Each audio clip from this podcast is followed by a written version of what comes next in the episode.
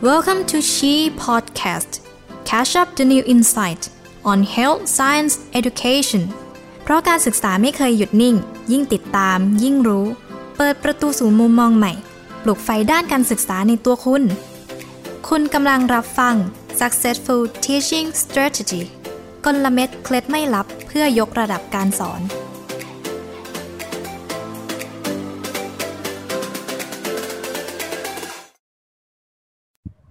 สวัสดีครับ ท่านผู้ฟังชีพอดแคสต์ทุกท่านนะครับ พบกับชีพอดแคสต์อีกครั้งนะครับ ครั้งนี้ก็จะนำทั้งความรู้นะครับในรูปแบบที่ผ่อนคลายมาให้ทุกท่านได้ได้ฟัง แล้วก็ได้เอาไปใช้ในการเรียนการสอนในโรงเรียนวิทยาศาสตร์สุขภาพครับปัจจุบันนะครับมีรูปแบบการสอนมากมายเลยที่จะช่วยให้อาจารย์ไปถึง learning outcome ของนักศึกษาได้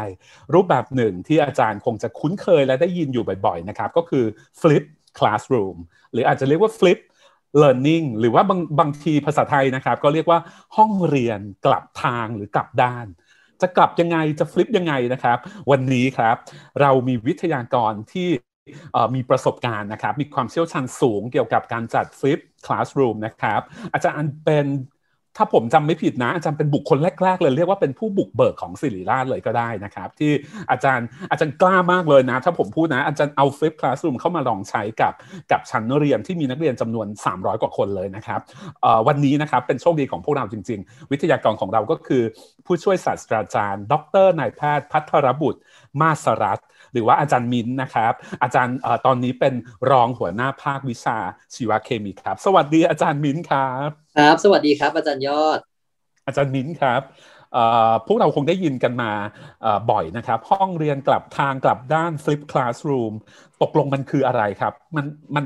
พูดให้เข้าใจง่ายๆสำหรับคนที่ไม่คุ้นเคยอาจารย์อาจารย์ลองแชร์ตรงนี้หน่อยครับอาจารย์มินครับ ครับ จริง ๆ ก็ตามรักษาไปนะพี่ยอดก็คือ flip classroom flip มันคือกลับทางย้อนทางกันใช่ไหมครับ ทีนี้ออกการจัดการเรียนการสอนที่เป็นห้องเรียนกลับทางเนี่ยก็คือการจัดรูปแบบการเรียนการสอนที่มัน reverse กระบวนการกับการเรียนการสอนปกติ ถ้าเราลองนึกถึงภาพการเรียนการสอนที่เราคุ้นเคยกันเป็นอย่างดี ตั้งแต่สมัยเราอยู่ประถมนะอาจารย์ยอด มันก็จะเริ่มต้นจากเรา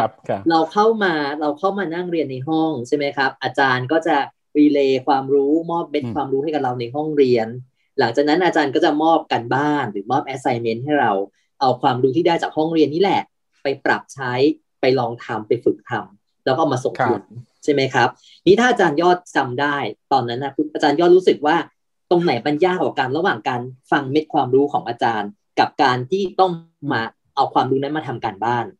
ครับถ้าถ้าจะให้พี่สารภาพนะ คือคือตอนฟังอยู่เนี่ยก็รู้สึกข้อมูลมันเยอะถาโถม ยังยังไม่ทันจะเข้าใจดีก็หมดคาบแล้ว แล้วพอกลับไปทำการบ้านบางทีก็ต้องไปอ่านใหม่คือ คือมันมันเลยกลายเป็นว่าตอนเรียนก็รู้สึกโอ๊ตแต่ละข้อมูลเยอะเหลือเกิน มันตามไม่ทัน แล้วพอกลับไปทำการบ้านก็ก็ทำไม่ได้ต้องกลับไปอ่าน หรือไม่ก็ต้องไปนั่งทำกับเพื่อนแทนอะไรอย่างเงี้ยครับใช่ครับ อันนี้แหละเป็นเป็นเพนพอยต์อันหนึ่งของการเรียนการสอนแบบเดิมที่เราเจอก็คือว่า การการการสอนให้ความรู้ให้เม็ดความรู้เนี่ยจริง ๆ มันสามารถที่จะผู้เรียนสามารถที่จะเก็บเม็ดความรู้ได้ในระดับหนึ่งแต่สิ่งที่ผู้เรียนเขาต้องการความช่วยเหลือจากอาจารย์ หรือจากครูคือเวลาที่เขาต้องเอาความรู้นั้นไปใช้ ไปประยุกต์ใช้ในการตอบโจทย์ทำการบ้านทำ assignment แต่ว่ารูปแบบการเรียนการสอนแบบเดิมเนี่ย เราเอาการให้ assignment การทำการบ้านเนี่ย ไปไว้ที่บ้าน ครับครับ ครูไม่ได้อยู่ เขาครูไม่ได้ช่วยเขาแก้ปัญหาถูกไหมครับ ครูอยู่ในห้องเรียนเวลาที่เราให้เป็นความรู้ อันนั้นเป็นเป็นเพนพอยต์อันหนึ่งที่เจอก็คือว่าผู้เรียนเองเนี่ยเขาไม่ได้อยู่กับผู้สอนในเวลาที่เขาต้องประยุกต์ใช้ความรู้ หรือว่าเวลาที่เขาต้องการความช่วยเหลือมากที่สุด การออกแบบการเรียนการสอนแบบห้องเรียนกลับด้านเนี่ยก็ถูกดีไซน์ขึ้นมาเพื่อที่จะเข้าไปแก้ปัญหาเพนพอยต์ในจุดนี้เองนะครับก็คือจากเดิมที่เราสอนที่โรงเรียนเราให้กันบ้านไปทำที่บ้าน มันกลับกันคือ ให้นักเรียนเนี่ยเรียนที่บ้านครับมาทำการบ้านที่โรงเรียน ก็คือมีการให้นักศึกษาให้นักเรียนเนี่ยไปเรียนรู้นะครับ เกี่ยวกับเม็ดความรู้มาล่วงหน้าที่บ้าน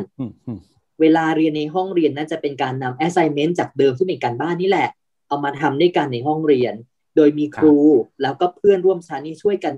อภิปรายแก้ปัญหาร่วมกันเป็นการนำความรู้ที่ได้เนี่ยมาใช้ในการ apply ตอบปัญหา อ่าคือคืออันนี้ถ้าถ้าพี่จะลองพูดก็คือ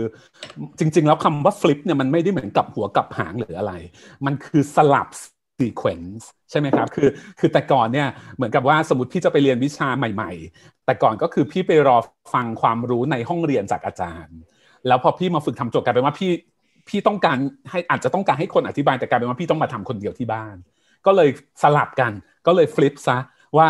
ทำไมไม่ให้เราไปนั่งเรียนค่อยๆเรียนของเราไปที่บ้านหรืออะไรของเราที่เราสะดวก แล้วพอตอนที่ต้องประยุกต์ใช้ความรู้ก็มีอาจารย์อยู่ด้วยประมาณนี้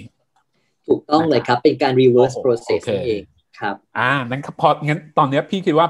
ผู้ฟังของเราคงจะบอกเข้าใจแล้วว่า flip เนี่ยมันคือการสลับ sequence ของของการจัดการเรียนการสอนแบบที่เราเคยคุ้นเคยมาเป็นเอามาสลับกันนะครับงั้นถูกต้อง งั้นลองลองอยากให้อาจารย์อยากให้อาจารย์มินลองลองขยายความต่อหน่อยว่า แล้วทำไปแล้วมันมันมีประโยชน์อะไรบ้าง พี่ขอแยกเป็นประเด็นแล้วกัน พอให้นักเรียนไปเรียนที่บ้านเนี่ย มันมีประโยชน์อะไร แล้วอาจารย์บางคนอาจจะกังวลไงว่าเอ๊ะแล้วเขาจะเรียนไหมอะไรเงี้ยครับ ตรงนี้อาจารย์อาจารย์มินว่ายังไงบ้าง ในในสเต็ปของเรียนที่บ้านเนี่ย จริง ๆ แล้วจริง ๆ แล้วการเรียนที่บ้านเนี่ย มันมันเป็นการอ๋อดีไซน์การเรียนรู้ที่อาจจะตอบโจทย์ ศตวรรษที่ 21 มากกว่าด้วยซ้ำนะครับจริงๆ ถ้าถ้าถ้าพี่ยอดลองนึกถึงภาพการเรียนการสอนแบบที่เราทำเป็น conventional method เนี่ยเรามีข้อจำกัดหลายเรื่อง เรามีข้อจำกัดเรื่องเวลาถูกไหมครับ เราไม่สามารถที่จะออใช้เวลาที่มีแบบไม่จำกัดในการสอนในความรู้ได้ บางทีอาจารย์เรารู้สึกว่าโหมีความรู้ที่ต้องสอนเยอะมากเลยอาจารย์มีเวลาหนึ่งชั่วโมง หรือมีเวลาสองชั่วโมง อาจารย์ไม่สามารถจะอัดทุกอย่างไปในนั้นได้ หรือบางทีอาจารย์ต้องพูด cover ทุกเรื่องเลย แต่มันมีบางเรื่องที่อาจารย์คิดว่าเรื่องนี้อาจารย์อยากให้ความสำคัญอะเรื่องนี้อาจารย์ต้องเน้น แต่เวลาไม่มีเพราะอาจารย์ต้องพูดแต่เบอร์หนึ่งถึงเบอร์สิบภายในเวลาหนึ่งชั่วโมง อาจารย์ทำไม่ได้ อันนั้นเป็นข้อจำกัดแบบที่หนึ่งอันที่สองถ้าเราย้อนกลับไปดูลักษณะของผู้เรียน เราจะเห็นว่าผู้เรียนเนี่ยจริง ๆ มี learning preference ที่ไม่เหมือนกันถูกไหมครับ บางคนชอบฟัง บางคนชอบอ่าน บางคนเป็น kinesthetic learner คือมีความหลากหลายมาก แต่การเรียนการสอนที่เราทำในห้องเรียนส่วนมากเนี่ย มันเป็นการเซิร์ฟกลุ่มที่เน้นการเรียนผ่านการฟัง หรืออย่างมากก็วิชวลเป็นหลัก คือมันไม่ได้มีวาไรตี้ของรูปแบบของการเรียนการสอนที่มันครอบคลุม learning style ของนักเรียนที่มากเพียงพอ ประเด็นที่สามผู้เรียนเองเนี่ยก็มีความหลากหลายใช่ไหมครับ บางคนบอกว่าโอ้โหอาจารย์พูดเร็วมาก ฟังไม่ทัน จะให้อาจารย์พูดซ้ำก็ไม่ได้ บางทีรู้สึกโอ้โหอาจารย์ทำไมพูดเรื่องนี้ยาวเหลือเกินน่าจะผ่านไปได้แล้ว ก็ยังอยู่ที่เดิมคือ แต่นักเรียนแต่ละคนเขาก็จะมี speed ในการเรียนไม่เท่ากัน แต่อาจารย์ไม่สามารถที่จะสอนในห้อง แล้ว serve speed ที่แตกต่างกันผู้เรียนได้ แต่ถ้าเราเปลี่ยนรูปแบบมาทำ flip classroom คือเราเตรียม learning resource แล้ว provide learning resource นั้นให้ผู้เรียนล่วงหน้า อาจารย์สามารถที่จะเลือก learning resource ที่มีความหลากหลายได้ ใช่ไหมครับ ให้มันตอบโจทย์ผู้เรียนที่เป็น VARK อย่างครบถ้วน อาจารย์สามารถที่จะให้ learning resource ไปแล้วผู้เรียนเนี่ยเขาสามารถที่จะกำหนด speed ในการเรียนเองได้ เช่นตรงไหนไม่เข้าใจเขากด reverse ได้ เขาฟังซ้ำได้ ตรงไหนอาจารย์พูดช้าไปแล้วเขากดคูณสองคูณสามได้ใช่ไหมครับ ตรงไหนเขาอยากจะหยุดแล้ววิ่งไปห้องน้ำไปธุระเขา pause ได้ คือเขาสามารถที่จะกำหนดการเรียนของเขาเองได้นะครับ ก็ก็จะมีลักษณะนี้แล้วก็เราสามารถที่จะ ฝึกให้นักศึกษาหรือผู้เรียนเนี่ยสามารถที่จะไปเลือกการเรียนรู้หรือกำหนดการเรียนรู้ตามวัตถุประสงค์ที่เราได้มอบหมายได้ด้วยเช่นเดียวกันนั้น การเรียนแบบนี้เนี่ยมันก็จะช่วยตอบโจทย์ แล้วก็ช่วยลดปัญหาหรือข้อจำกัดในการเรียนในห้องเรียนได้ในหลายส่วนเลยครับพี่ยอด ขอให้อาจารย์พัทบุตรลองแนะนำเป็นสเต็ปสเต็ปได้ไหมครับ ว่าสมมุติ อาจารย์สักท่านหนึ่งนะครับตอนนี้ผู้ฟังอาจารย์ของเราที่เป็นอาจารย์ในบริบทโรงเรียนวิทยาศาสตร์สุขภาพหลาย ๆ ท่านฟังแล้วอาจจะโอเค อยากจะลองทำแล้วเพราะพอคิดว่ามีประโยชน์แล้วแล้วคิดว่าน่าจะลองทำได้ จะทํำยังไงดี จะมีสเต็ปยังไงเชิญอาจารย์พัทรบุตรครับโอเคครับพี่ยอดจริง ๆ ก็อาจจะแบ่งแนวทางการ approach หรือการดีไซน์ flip classroom ได้เป็น 4 สเต็ปหลัก ๆ เราจะย่อว่า FLIP ตามชื่อเลย FLIPเลยนะครับนะครับ ก็จะจำง่ายนิดนึงเอา step แรกเลย F นะครับก็คือไฟล์ไฟล์ a topic หาเลือกเนื้อหา หรือหัวข้อที่เหมาะสมที่จะเอามาทำ flip ถ้าจะต้องเลือกหัวข้ออะไรมาทำ flip เนี่ยเราคงไม่เลือกหัวข้อที่ตรงไปตรงมานะครับฟังรอบหนึ่งก็รู้เรื่องตรงไปตรงมา อันนั้นคืออาจารย์นึกภาพว่าถ้าเราต้อง put resource ทั้งหมดไปเพื่อ ไปทำฟลิปกับหัวข้อที่ตรงไปตรงมา แล้วเข้ามาในห้องเรียนก็คือไม่ได้มีอะไรต่อยอดเติมขึ้นมา มันคือเวสของรีซอส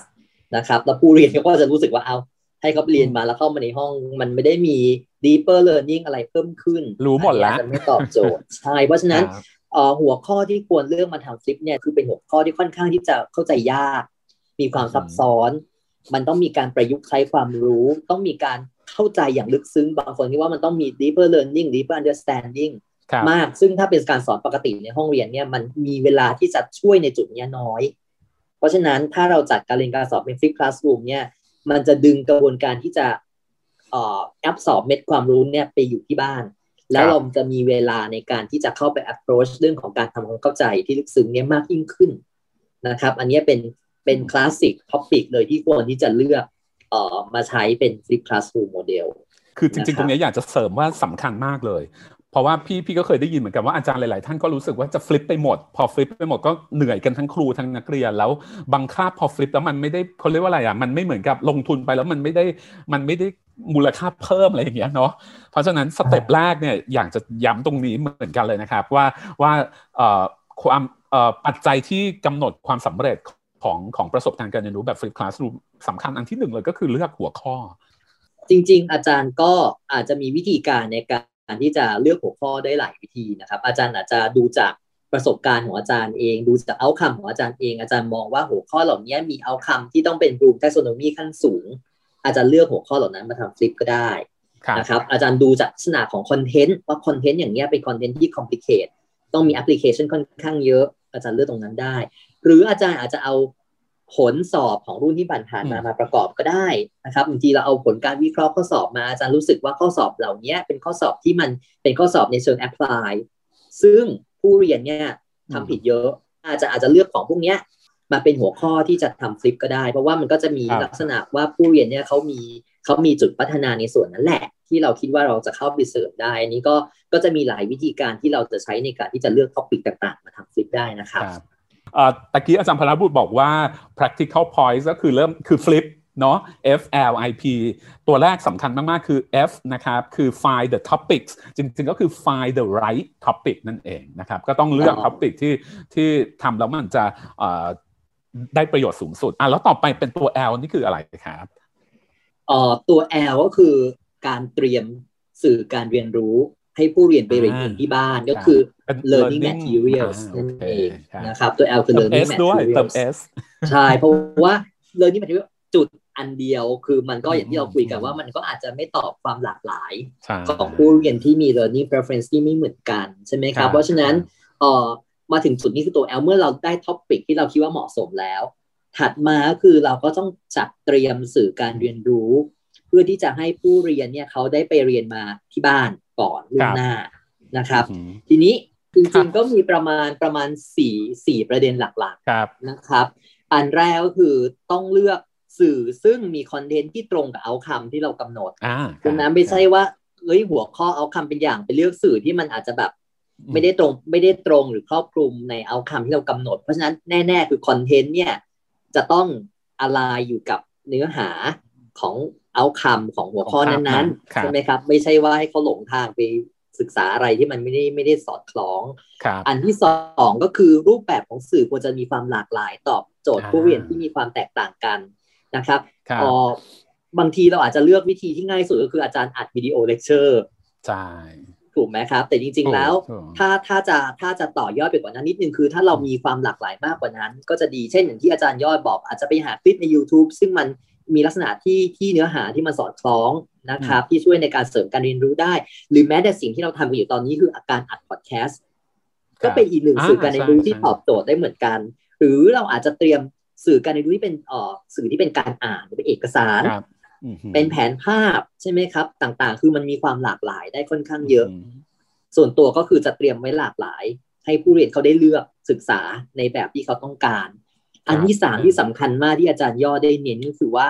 สื่อการเรียนรู้ที่เตรียมเนี่ย จะต้องมีปริมาณเนื้อหาและความยาวที่เหมาะสมกับเวลาที่เราให้เขาครับไม่ใช่ให้เวลาไปน้อยแต่โอ้ยให้ปริมาณเนื้อหาหรือความยาวของสื่อที่มันมากซะจนเขาแฮนเดิลไม่ได้ อันนี้เป็นเรื่องสำจริงคัญก็คือครับครับปริมาณหรือ workload จะต้องเหมาะสมครับและสุดท้ายก็คือคุณภาพของสื่ออืมอ่าเพราะบางทีอย่างเราอัดวิดีโอไว้อย่างเงี้ยอาจจะแบบต้องดูด้วยว่าภาพมันชัดเจนไหมเสียงมันอืมชัดเจนหรือเปล่าหรือแม้แต่เอาสมมติเอา เอาเอาลิงก์ของเออสื่อในอินเทอร์เน็ตมา ก็ต้องดูว่าลิงก์นี้มันมันยัง valid ไหมมันเข้าถึงได้หรือเปล่านะครับ อันนี้ก็คือเป็น 4 ประเด็นหลักๆ ที่ต้องคำนึงถึงในการเตรียม learning materials แล้วก็อย่าลืมว่าต้องเอา learning materials นั้นไปไว้ในแพลตฟอร์มที่ผู้เรียนเนี่ยเขา access ได้โดยง่าย ถ้า access ยากก็จบก็ไม่ได้ทำให้เขาช่วยในการเรียนรู้อะไรครับต รงตรงเนี้ยพอดีเคยได้ยินอะไรมาเยอะแล้วอยากจะมาถามอาจารย์พระบุตรด้วยเดี๋ยวแชร์กันด้วย คือบางอาจารย์บางท่านก็ด้วยความหวังดีอะคือก็เอาหนังสือ textbook มาให้ทั้งเล่มเลยนะ แล้วบางทีก็เป็นภาษาอังกฤษอีกนะครับ คือมันผมว่าตรงนี้มันก็ท้าทายเหมือนกันเนอะเพราะว่านักเรียนเราไม่ได้เรียนวิชาเดียวนะครับแล้วบางทีเขาเรียนอยู่หลายอย่างหรือมีงานหลายอย่าง ก็คือจริง ๆ เราก็อาจจะต้องหาจุดที่พอดีแล้ว ก็ช่วยให้เขาอยากจะอยากจะเรียนของเราผมผมก็เห็นว่าอันอันที่ตัวเองเคยเข้าไปเรียนนะเรารู้สึกว่าดีคือ อาจารย์เขาก็ระบุไว้เลยอะว่าอ่านแค่หน้านี้หรือว่าดูแค่ตารางนี้ของหนังสือเล่มนี้คือไม่ไม่ใช่ว่าแบบให้มาทั้ง chapter หรือให้มาทั้ง review article อะไรเนี้ยนะครับ ตรงตรงนี้อาจารย์อาจารย์เคยเจอประเด็นอะไรเกี่ยวกับเกี่ยวกับการหาให้เนื้อหาอะไรพวกนี้ไหมครับเออจริง ๆ ถ้าถ้าพี่ยอดจำได้ตอนเราปรับปรุงหลักสูตรครั้งแรกเอ้ยครั้งล่าสุด เออหลังจากที่เราเริ่มไปเออสอนปีสองไปปีแรกเนี่ยเราทำ flip กันเยอะ แล้วก็เกิดก็คือก็มี voice นักศึกษามา ว่าเขาก็คิดแตกประเด็นต่างๆว่าเออมันมันมี issue อะไรบ้างตอนนั้นเราเราทำ surveyใช่ใช่ถ้าพี่ยอดจำได้เราทำ survey นักศึกษาทั้งชั้นเลย แล้วเราก็ทำ เราทำ focus group ด้วย มีแบ่งเป็นผลการเรียนด้วยใช่ก็ตามกลุ่มนักศึกษาที่เขา highly engage กลุ่มที่ไม่ค่อย engage กับกลุ่มที่เป็น moderate ครับที่เป็นที่เป็นเหมือนมาตรฐาน เราก็เจอ pain point หลาย ๆ อย่างของผู้เรียน จริง ๆ ก็ขอบคุณอาจารย์ที่ raise ประเด็นนี้ขึ้นมา จริงเราก็ address เพนพอยต์ได้หลายอัน อันแรก pain point ที่หนึ่งก็คือ topic selection ผู้เรียนอาจจะรู้สึกว่า topic ที่เลือกอาจจะไม่ได้ตอบวัตถุประสงค์ที่เป็น deeper learning เท่าที่เท่าไหร่นะครับ อันที่สองที่อาจารย์ยอดเรสเลยเป็นเพนพอยก็คือการเลือกสื่อ มันก็มีข้อมูลมาเหมือนกันว่า เออ หัวข้อที่เลือกอันนี้เรื่องหัวข้อก่อนเขาบอกว่าหัวข้อที่เลือกบางหัวข้อเนี่ย มันยากเกินไปที่เขาจะเข้าใจได้ด้วยตัวเอง อันนี้จริงๆผมว่าส่วนตัวคิดว่าไม่ได้อยู่ที่หัวข้อหรอกมันอยู่ที่สื่อที่เราเตรียม ด้วย สื่อที่เราเตรียมเนี่ยมันมันเป็นสื่อที่เหมาะสมให้เขาเรียนรู้ด้วยตัวเองได้หรือเปล่า ใช่ใช่ใช่ไหมครับเพราะสุดท้ายเราอย่าลืมว่าสื่อนี้เรามอบไปให้เขาทำ self-study เพราะฉะนั้นก็ต้องดูด้วยว่าสื่อที่มอบให้เนี่ยมันมันไม่ยากเกินไปที่จะให้ผู้เรียนในในเลเวลนั้นน่ะเขาเรียนรู้ได้ด้วยตัวเองได้นะครับ ถัดไปผู้เรียนรู้สึกว่าสื่อเหล่านี้บางสื่อที่ให้ไปมันต้องมี basic knowledge ก่อนถึงจะถึงจะดูสื่อเหล่านี้รู้เรื่อง อันนี้ก็ต้อง bear in mind เหมือนกันว่าเออต้องต้องนึกด้วยนะว่าสมมุติเราเอาสื่อที่มันแบบเป็นเป็นระดับของเรียนโทเรียนเอกให้เขาดูอย่างเงี้ยมันก็อาจจะไม่ได้ใช่ไหมครับก็ต้องดูเลเวลของสื่อด้วย อันถัดมาคือสิ่งที่พี่ยอดบอกเลยคือ สื่อบางอันมันดีเทลเยอะมาก อืก็เหมือนที่อาจารย์บอกให้เท็กซ์บุ๊กไปทั้งเล่ม หรือให้สื่อไปเยอะจนเขาไม่รู้ว่าเขาจะไปอ่านตรงไหนครับ วิธีแก้คืออยังไงครับ วิธีแก้คืออย่างที่อาจารย์ยอดบอกเลยคือ การระบุให้ชัดเจนใช่ไหมการให้คำแนะนำที่ชัดเจนซึ่งก็น่าสนใจ เพราะว่าหนึ่งใน pain point ที่เราได้มาจากการสำรวจเนี่ยก็คือ ผู้เรียนก็มองว่าเอ่อหนึ่งในประเด็นพัฒนาที่เราควรจะทำได้คือการให้คำแนะนำที่มีความชัดเจนยิ่งขึ้น คือการให้ clear instruction ทีนี้มันก็เลยสอดคล้องกันมาว่า นอกเหนือจากเราเตรียมสื่ออย่างดี อย่างที่เมื่อกี้คุยกับพี่ยอดแล้วว่าอาเตรียมสื่อที่เนื้อหาตรงกับ topic เนาะมีความหลากหลายของรูปแบบ มีปริมาณเนื้อหาความยาวที่เหมาะสมคุณภาพดี สิ่งที่สำคัญอีกอันนึงคือ เราต้องเตรียมผู้เรียน ถูกไหมครับ เราต้องอธิบายเราต้องบอกเขา ไม่ใช่บอกว่า อ่ายอดยิ่งไปอ่านไปดูสื่อนี้มันนะอยู่ในเว็บไซต์นี่จบอาจารย์ยอดยิ่งก็จะงงจะให้ทำอะไรแค่ไหนถูกไหมครับ เพราะฉะนั้นนอกเหนือจากการเตรียมสื่อการเรียนรู้แล้วเนี่ย เราต้องเตรียมผู้เรียนเตรียมนักศึกษาด้วย การเตรียมผู้เรียนเนี่ยควรจะนึกถึงอะไรบ้างนะครับครับ ก็คือหนึ่งเลยต้องแจ้งข้อมูลที่ชัดเจนกับเขาล่วงหน้าในระยะเวลาที่ไม่กระชั้นเกินไป ครับ ไม่ใช่จะเรียนฟลิปวันสองวันแล้วเพิ่งไปบอกเขาอ่านไม่ทัน อันนี้มันก็จะไม่ทัน ซึ่งจริง ๆ แล้วเราก็เคยสำรวจข้อมูลเราถามผู้เรียนว่าเขาคิดว่าระยะเวลาที่เหมาะสม ที่เขาควรได้รับการแจ้งล่วงหน้าเนี่ยประมาณเท่าไหร่ ก็ตรงกับสิ่งที่เราปฏิบัติมาคือประมาณหนึ่งสัปดาห์โดยทั่วไปนะครับคือเราก็ทำกันประมาณหนึ่งสัปดาห์เออแล้วผู้เรียนก็คิดว่าเป็นเวลาที่โอเคก็คือประมาณประมาณเนี้ยหนึ่งสัปดาห์นี่เป็นเวลาที่เขาคิดว่าเหมาะสม ถัดไปก็คือ จะต้องมีการเตรียมช่องทาง ให้ผู้เรียนเนี่ยเข้าถึงสื่อการเรียนรู้ได้อย่างมีประสิทธิภาพครับก็คือต้องเอาสื่อเนี่ยไปไปไว้ในแพลตฟอร์มที่เขาเข้ามา access ได้ง่ายนะครับ ซึ่งพวกนี้ก็ต้องนึกถึงเรื่องของ internet access มาเข้าเข้าถึงอินเทอร์เน็ตได้ดีแค่ไหนครับก่อนนโยบายด้านโซเชียลมีเดียเป็นยังไงในแต่ละสถาบัน เช่นอาจารย์จะไปใช้ Facebook สามารถจะทำได้ไหม access ได้หรือเปล่านี่ก็ต้องต้องคำนึงถึงเรื่องพวกนี้ใช่ไหมคครัรับบจะ access ในเวลาราชการได้หรือไม่ได้หรือโเคไม่ครับนะครับ อืมอันถัดไปก็คือการให้ instruction ที่ชัดเจนในการเตรียมตัว เช่นครับต้องบอกเลยว่าวัตถุประสงค์การเรียนรู้ของหัวข้อเนี้ยมีอะไรบ้าง ก็ต้องบอกให้ชัด แจ้งวิธีการเข้าถึง หรือวิธีการศึกษาสื่อให้ชัดเจน อย่างที่อาจารย์ยอดบอกว่าถ้าเป็นหนังสือเป็นเอกสารก็บอกหน้าไปเลย หรือบอกอืมชื่อ topic ชื่อหัวข้อไปเลยว่าอ่านบทนี้เรื่องอะไรครับแล้วก็บอกไปเลยว่า outcome เมื่อท่านเลือกศึกษาสื่อเหล่านี้แล้ว ท่านควรจะต้อง achieve outcome ทำอะไรอะไรไรบ้างได้ อ่าใช่อ่าใช่นั้นก็จะชัดเจนนะครับอืมอันนี้แหละก็เป็นวิธีการในการที่จะเตรียมสื่อให้ดีแล้วนะครับครับ provide อ่าสื่อบนแพลตฟอร์มที่เหมาะสมแล้ว ก็มีการมอบ instruction ที่ชัดเจนให้กับผู้เรียนให้เขารู้ล่วงหน้าได้ว่าเราคาดหวังอะไร ให้เขาไปทำงานครับอันนี้ก่อนที่อันนี้เรายังอยู่ที่ตัว L อยู่เนาะจำพันธบุตรเนาะอย่างที่อ่าตัวก่อน L จะไปอยู่นะครับก่อนจะไปต่อพ อดีเคยแอบไปดูสื่อของอาจารย์พัทรบุตรเลยอย่างจะถามว่าเอ๊ะอาจารย์มีอาจารย์พัทรบุตรกำลังงงว่าเอ๊ะนี่ไม่ได้เตรียมกันมาก่อนนะครับอาจารย์พัทรบุตรจะมีสื่อที่เหมือนกับว่าครอบคลุมเนื้อหาเดียวกันเนี่ยแต่อาจารย์จะมีสื่อแบบโอ้โหหลายรูปแบบมากเลย อาจารย์ทำยังไงอะนักเรียนนักเรียนต้องดูหมดทุกอย่างเลยไหมนักเรียนต้องดูหมดทุกอย่างเลยไหมครับ หรืออาจารย์อาจารย์บอกเขายังไงว่าเออดูอันไหนบ้างอะไรเงี้ยอาจารย์มีเทคนิคไงเพราะพี่พี่เคยเข้าไปดูแล้วพี่ชอบมากเลยคือมันในเรื่องเดียวในหัวข้อเดียวกันมันมีสื่อให้ดูหลายแบบสำหรับคนที่ชอบหลายอย่างเลยอะ โอเค อันเนี้ยผมว่าย้อนกลับมาเลยคือ instruction เราต้องชัด เราต้องบอกเลยว่า เราเตรียมสื่อที่หลากหลาย เพราะอะไรอืมเราเตรียมสื่อที่หลากหลาย เพื่อเซิร์ฟผู้เรียนที่มีความแตกต่างกัน เพราะฉะนั้นครับนักศึกษาไม่ต้องตกใจที่จะเห็นสื่อที่มีความหลากหลาย คุณไม่จำเป็นจะต้องดูทุกอย่างอ่าเมื่อไหร่ก็ตามที่คุณเลือกดูสื่อตาม preference ของคุณแล้ว คุณคิดว่าคุณ achieve อืมเอาคำที่เราระบุมาว่าคุณต้องรู้เรื่องเหล่านี้ อธิบายเรื่องเหล่านี้ได้ใช่เข้าใจเรื่องเหล่านี้จบ ไม่ต้องไปอ่าอ่านไม่ต้องดูทุกอย่าง อันนี้แบบอันที่หนึ่งนะครับ ก็คือต้องครับต้องต้องอย่าให้เขา frustrate กับการที่เขาเห็นอะไรเยอะโอไปเคหมดลิสต์ยาวต้องบอกเขาล่วงหน้าว่าเปิดไม่ต้องตกใจเรื่องมีเอาจริที่งชอบมีจริง ๆ จะมีนักเรียนที่ต้องเอาให้หมดอะไรอย่างอ่าเงี้ยเราต้องบอกว่าเลือกเอาที่ชอบ เมื่อไหร่ก็ครับตามที่ติ๊กเอาคำครบหมดแล้วโอเค สบายใจได้ ที่เหลือมีเวลาอยากไปดูเพิ่มตามสบายใช่อันที่สองเราจะแบ่งส่วนตัวผมจะแบ่งเอ่อ resource ออกเป็นเลเวลต่างๆ เช่น อันนี้ highly recommend อันนี้ optional อะไรอย่างอันนี้เป็น must know นะอันนี้เป็น should know นี่อ่าเป็น must โอ know เคอาจจะมีกำหนด อันนี้อาจจะมีคำอธิบายเล็กน้อยว่าสื่อนี้มันมันดีตรงไหนระยะเวลาครัในบการศึกษามันประมาณเท่าไหร่อ่าคือมันดีมีมากคำอธิบายประกอบอะไรอย่างเงี้ยเขาจะได้รู้ก่อนที่ครัจะบเข้าไปคลิกดูว่าไอ้อือหือแบบเนี้ยเขาเขาคิดว่าเขาอยากจะเข้าไปดูหรือเปล่า แต่สุดท้ายคืออมเราให้อิสระกับเขาในการที่จะเลือกเข้าไป access อืมอืมสื่อเหล่านั้นเพียงแต่เรามีกรอบการเรียนรู้ให้เขาบอกว่าเขาควรจะเรียนรู้ตามกรอบเหล่านี้นะแล้วก็เลือกเอง ผมว่าอันนี้ก็เป็นอันหนึ่งที่เราอยากจะให้ผู้เรียนเนี่ยเขาได้มี direction ไปทางนั้นนะครับ คือเขาครับควรที่จะมีเอ่อสกิลในการที่จะเลือกสื่อที่เหมาะสมอืมในการตอบอืมเอาคำที่เราได้ตีกรอบเอาไว้มากกว่าที่เราจะไปเอ่อยัดเยียดบอกสื่อทุกอย่างชนิดหนึ่งใช่ให้เขาใช่อันนี้ก็ครับเป็นเป็นอันนี้ที่เราเคยใช้กันก็คือว่า เราเราพยายามที่จะปรับรูปแบบการเรียนการสอนที่มันไม่ใช่ one size fit all อืมถูกไหมครับ เราไม่ได้ออกแบบการเรียนการสอนมา แค่หนึ่งอย่างเพื่อจะให้ทุกอย่างทุกคนเนี่ยเข้าไปเรียนรู้ในในในสไตล์แบบนี้ จริง ๆ มันควรจะ flexible และตอบโจทย์ผู้เรียนที่มีความหลากหลายมากขึ้นเพราะฉะนั้นอืมก็เลยเป็นที่มาว่าทำไมเราถึงได้พยายามที่จะเอ่อขยายกรอบการเรียนรู้ให้มันมีความหลากหลายของสื่อมากขึ้น เพียงแต่ว่ามันมีกรอบการกรอบของเอาคำเป็นตัวกำหนด direction ของการเรียนมากกว่าครับเรามี F นะครับ คือ find the right topic นะครับ เรามี L นะครับ ก็คือหา learning materials เติม S นะครับ ไปตัว I เลยดีไหมครับอาจารย์พัทรบุตรตัว I คืออะไรครับตัว I ก็คือการให้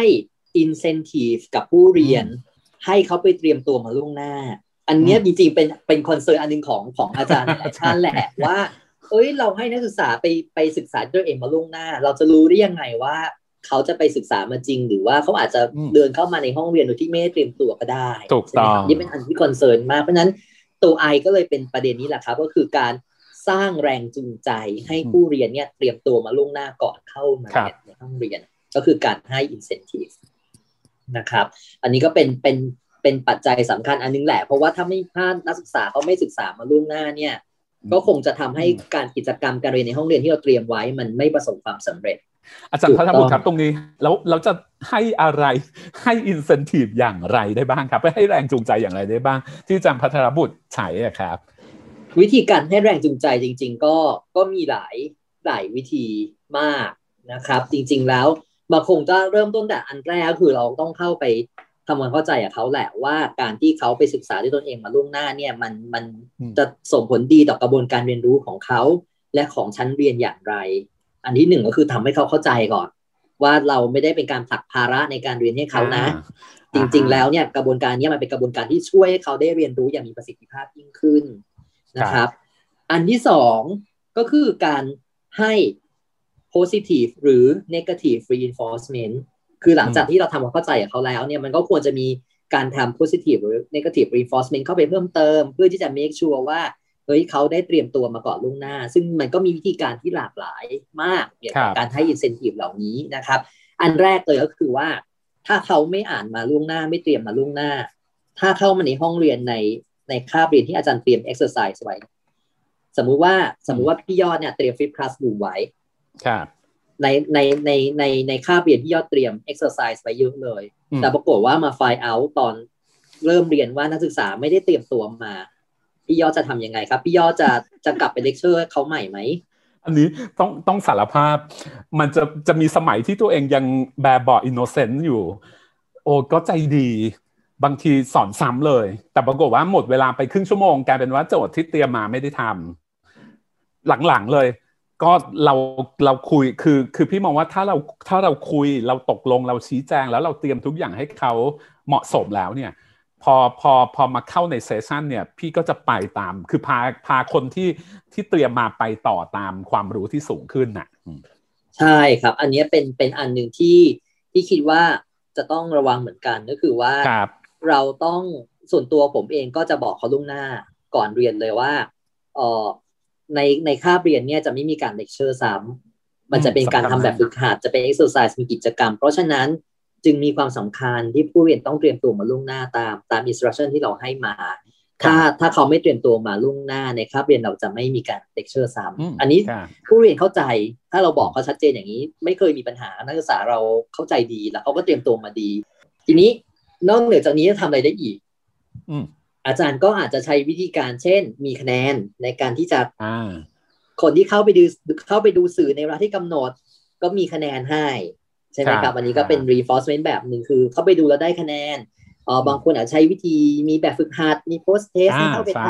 ำคือซึ่งมีข้อดีเหมือนกันการทำแบบฝึกหัดมี post test เนี่ย ก็เป็นการที่จะอย่างน้อยคือให้ผู้เรียนเนี่ยเขาได้ recall ความรู้หรือได้เอาความรู้ที่ได้ได้ดูจากสื่อเนี่ยมา มาทดสอบตัวเองซ้ำแล้วอาจารย์เองยังสามารถที่จะเอาผลจากquiz หรือ process เหล่านั้นเนี่ยมาเป็น feedback ได้ด้วย อาจารย์อาจจะรู้ว่าข้อสอบไปแบบฝึกหัดบางข้อที่ทำไมนักศึกษาเขาตอบผิดเยอะ อันนี้อาจจะเป็นประเด็นแล้วว่าเออหัวข้อหัวหัวข้อเนี้ยอาจารย์ควรจะเอามา address ในคลาสดูอ่าเอามาพูดเอามาพูดซ้ำอีกที เอามาขยายความอีกทีนึงใช่ อันนี้ก็เป็นข้อดีของการเอาแบบฝึกหัดหรือเอา quiz มาใช้คือนอกจากจะใช้เป็น reinforcement ในการให้ ผู้เรียนเนี่ยมีแรงกระตุ้นในการเรียนมาล่วงหน้าแล้วเนี่ย อาจารย์สามารถที่จะเอาผลของแบบฝึกหัดหรือ quiz เหล่านั้นน่ะมาเป็นการ feedback ในกิจกรรมในห้องเรียนได้อีกด้วยนะครับ เพื่อที่จะช่วยออกให้เขาเข้าใจต่างๆได้ดีขึ้น จริง ๆ อาจารย์ก็อาจจะมีกิมมิคอื่น ๆ มากมายที่สามารถทำได้ในกระบวนการเรียนการสอนเพื่อจะกระตุ้นให้เขาออกเรียนรู้มาล่วงหน้านะครับ อย่างเช่นอาจารย์อาจจะมีเอ่อมีเกมให้เขาเล่น ต้นสมมติเข้าไปเข้าไปแอดเทนสื่อการเรียนรู้แล้วมีอาจารย์อาจจะมีลัคกี้รอให้อะไรอย่างเงี้ยคือมันก็จะมีความหลากหลายที่อาจารย์สามารถที่จะใช้ในการที่จะสร้างแรงจูงใจกับผู้เรียนได้ แต่สำคัญมากผมว่าข้อที่หนึ่งอินสตรัคชั่นที่ชัดทำความเข้าใจกับผู้เรียนให้เข้าใจถึงความสำคัญ อันนี้สำคัญที่สุด ทีนี้อาจารย์อาจารย์ต้องพิจารณาวางอินเซนティブให้เหมาะสมนี่แหละเพราะว่าถ้าเราเข้าใจเนเจอร์ของผู้เรียนเข้าใจตารางสอนของผู้เรียนเนี่ยเออเราก็อาจจะวางเออ กลยุทธ์ที่จะกระตุ้นแรงจูงใจของผู้เรียนได้ดีขึ้น อะโอเค F ไปแล้วนะครับเอ่อจะ flip classroom นะครับ F นะครับต้อง find the topic นะครับ L ต้องเลือกเอ่อ learning materials และให้ instruction ที่ชัดเจนนะครับ I เนี่ยจะเป็นเรื่องของ incentive ที่จะทำให้เขาอยากเข้ามาร่วมกิจกรรมตลอดทั้งหมดเลยนะครับ P คืออะไรครับอาจารย์พัทรบุตรครับ P สุดท้ายนะครับ practice ก็คือการ practice การโอ้ practice กว้างจังก็คือการครับมาทำครับแบบฝึกหัดการมา apply ความรู้อ่าดิสคัสกันในห้องเรียน ก็คือการทำการบ้านที่โรงเรียนนั่นแหละ คือคาบที่มาเจอกันนั่นเอง มาเจอกับอาจารย์นั่นเองใช่ครับโอเคก็คือรัมาบถึงว่าคาบที่เจอกับอาจารย์ในห้องเรียนเนี่ยเราจะทำอะไร ครับเราจะทำอะไรก็คือหลากหลายอาจารย์ทำได้หลายอย่างอ่าแต่ อันนี้มีแต่อันเดียวครับ golden rule เลยคือไม่เลคเชอร์ซ้ำโอเค อันนี้ ขอย้ำอีกทีนึงไม่ไม่เลคเชอร์ซ้ำกับที่ให้ไปในตัว L คือ learning material แล้ว ใช่นะครับโอเคไม่เลคเชอร์ซ้ำแต่ควรจะดีไซน์เอ่อ learning activity ซึ่งมันกระตุ้นให้เกิดความเข้าใจครับจากบทเรียนมากยิ่งขึ้นอืมใช่ไหมครับ หรือมีการต่อยอดความรู้หรือเอาความรู้นั้นมา apply ใช้อ่าโอเคอันเนี้ยควรจะเป็นสิ่งที่อาจารย์เอ่อ address ในคาบเนี้ยครับนะครับก็คือต่อยอดความรู้กระตุ้นให้มีความเข้าใจที่ลึกซึ้งขึ้นม หรือเอาความรู้นั้นมา applyครับครับผ่านกิจกรรมที่หลากหลาย อาจารย์อาจจะทำเป็น case study ก็ได้ อาจารย์อาจจะทำเป็นโจทย์ให้ discuss ก็ได้ อาจารย์อาจจะใช้เกมเป็นรูปแบบก็ได้ครับใช่ไหมครับ คือตรงเนี้ยหลากหลายอาจารย์อาจจะใช้เป็นโต้วาทีเป็นดีเบตมีครับมากมายที่อาจารย์จะเลือกใช้อันนี้คือฟรีสไตล์เลยเนาะเพียงแต่ว่าวัตถุประสงค์คือ ต้องกระตุ้นให้เกิดการต่อยอดความรู้ มีความเข้าใจลึกซึ้งขึ้นไอความรู้มาแอพพลายมากขึ้น และที่สำคัญ บทบาทของอาจารย์จะเป็น facilitator ละอืมครับเราเน้นการมีส่วนร่วมของนักศึกษา ให้เขาเป็นคนดิสคัสเป็นหลักให้เขาเป็นคน approach โจทย์หรือ task นั้นเป็นหลักโดยที่เราเป็นคน facilitate มากกว่าครับนะครับ และที่สำคัญสุดท้ายคือคอนเทนต์ของกิจกรรมเหล่านั้น ควรจะต้องสอดคล้องกับสื่อที่เราให้เขาไปศึกษามาล่วงหน้าครับไม่อย่างนั้นเขาฟัสเตรตนั่นแหละ ให้ไปศึกษามาเรื่องหนึ่งกลับมาในห้องให้มาทำกิจกรรมอีกเรื่องหนึ่งซึ่งใช่ไม่อะไรกันใช่เลยครับอันนี้ก็จะรู้สึกว่าให้ไปทำอะไรให้ไปอ่านมาทำไม ให้ไปดูมาทำไมล่วงหน้าอืมไม่เห็นจะมาช่วยอะไรตรงนี้เลย เพราะฉะนั้นโหเนื้อหาต่างๆ ในกิจกรรมควรจะต้องสอดคล้องนะครับเป็นการต่อยอดเชื่อมโยงกันกับสื่อการเรียนรู้ที่เราได้เตรียมไว้ให้เขาไปศึกษามาล่วงหน้า ก่อนจะปิดท้ายนะครับ อาจารย์อยากจะ สอบถามความเห็นอาจารย์ยอดยิ่งไว้ดีกว่าในบริบทหนึ่งคือเราตอนที่เราคุยกำลังคุยกันอยู่เนี่ยเราอยู่ในสถานการณ์โควิด -19 ใช่ไหมครับอาจาอ่ารย์ใช่ซึ่งการเรียนการสอนส่วนมากเนี่ยมันมันก็เป็นการเรียนการสอนออนไลน์เป็นหลัก ถูกต้องใช่ไหมส่วนมากตอนนี้เราก็เรียนออนไลน์เป็นหลักอืมอืมอืมเอ่ออาจารย์ยอดคิดว่า ด้วยบริบทของการเรียนการสอนในปัจจุบันที่เป็นออนไลน์ learning ภายใต้โควิด -19 pandemic เนี่ย อาจารย์คิดว่าเรายังควรจะทำ flip classroom ต่อไปไหมครับ โอ้ แหมน้องมิ้นยิงมาให้พี่ขนาดนี้เซตมาให้พี่ขนาดนี้ พี่มองว่ามันยิ่งไม่มีเวลาไหนที่จะยิ่งเราควรจะยิ่งทำ flip classroom ไปมากกว่าตอนนี้นะครับเพราะว่าพี่มองว่าด้วยด้วยถึงแม้โอเค ถึงแม้เราจะมีเทคโนโลยีอะไรที่หลากหลายเนี่ย แต่ถ้าเราจัดการเรียนการสอนทุกอย่างเป็นไลฟ์หมดเนี่ยมันมันโอเวอร์โหลดนักเรียนมากอะมันเลยยิ่ง ยิ่งเหมาะสมที่เราจะต้องมาดูแล้วล่ะว่าที่เราสอนอยู่เนี่ย learning outcome คืออะไร อันไหนบางอย่างให้ผู้เรียนไปเรียนออนไลน์อย่างเดียวพอ อันไหนแบ่งให้เขาไปเรียนออนไลน์บางอย่าง แล้วมาเจอเรา หรืออันไหนอาจจะแค่ว่าแบ่งให้ไปเรียนออนไลน์แล้วทำโจทย์คือ คือพี่พี่กับมองว่าในในในในภาวะอย่างเนี้ยการ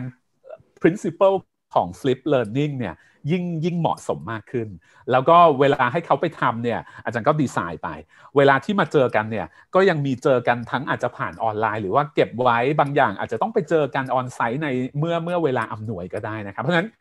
ต้องขอบคุณจันทรบุตรที่ที่เรสประเด็นนี้ขึ้นมาจริงๆตัวเองจดไว้นะเนี่ยแต่เกือบลืมแล้วขอบคุณมากเลยครับครับจริงๆจริงๆก็แชร์แชร์แชร์แชร์ประสบการณ์นิดนึงครับพี่ยอดเพราะว่าครับเมื่อต้นปีนี้ก็ต้องทำ flip โ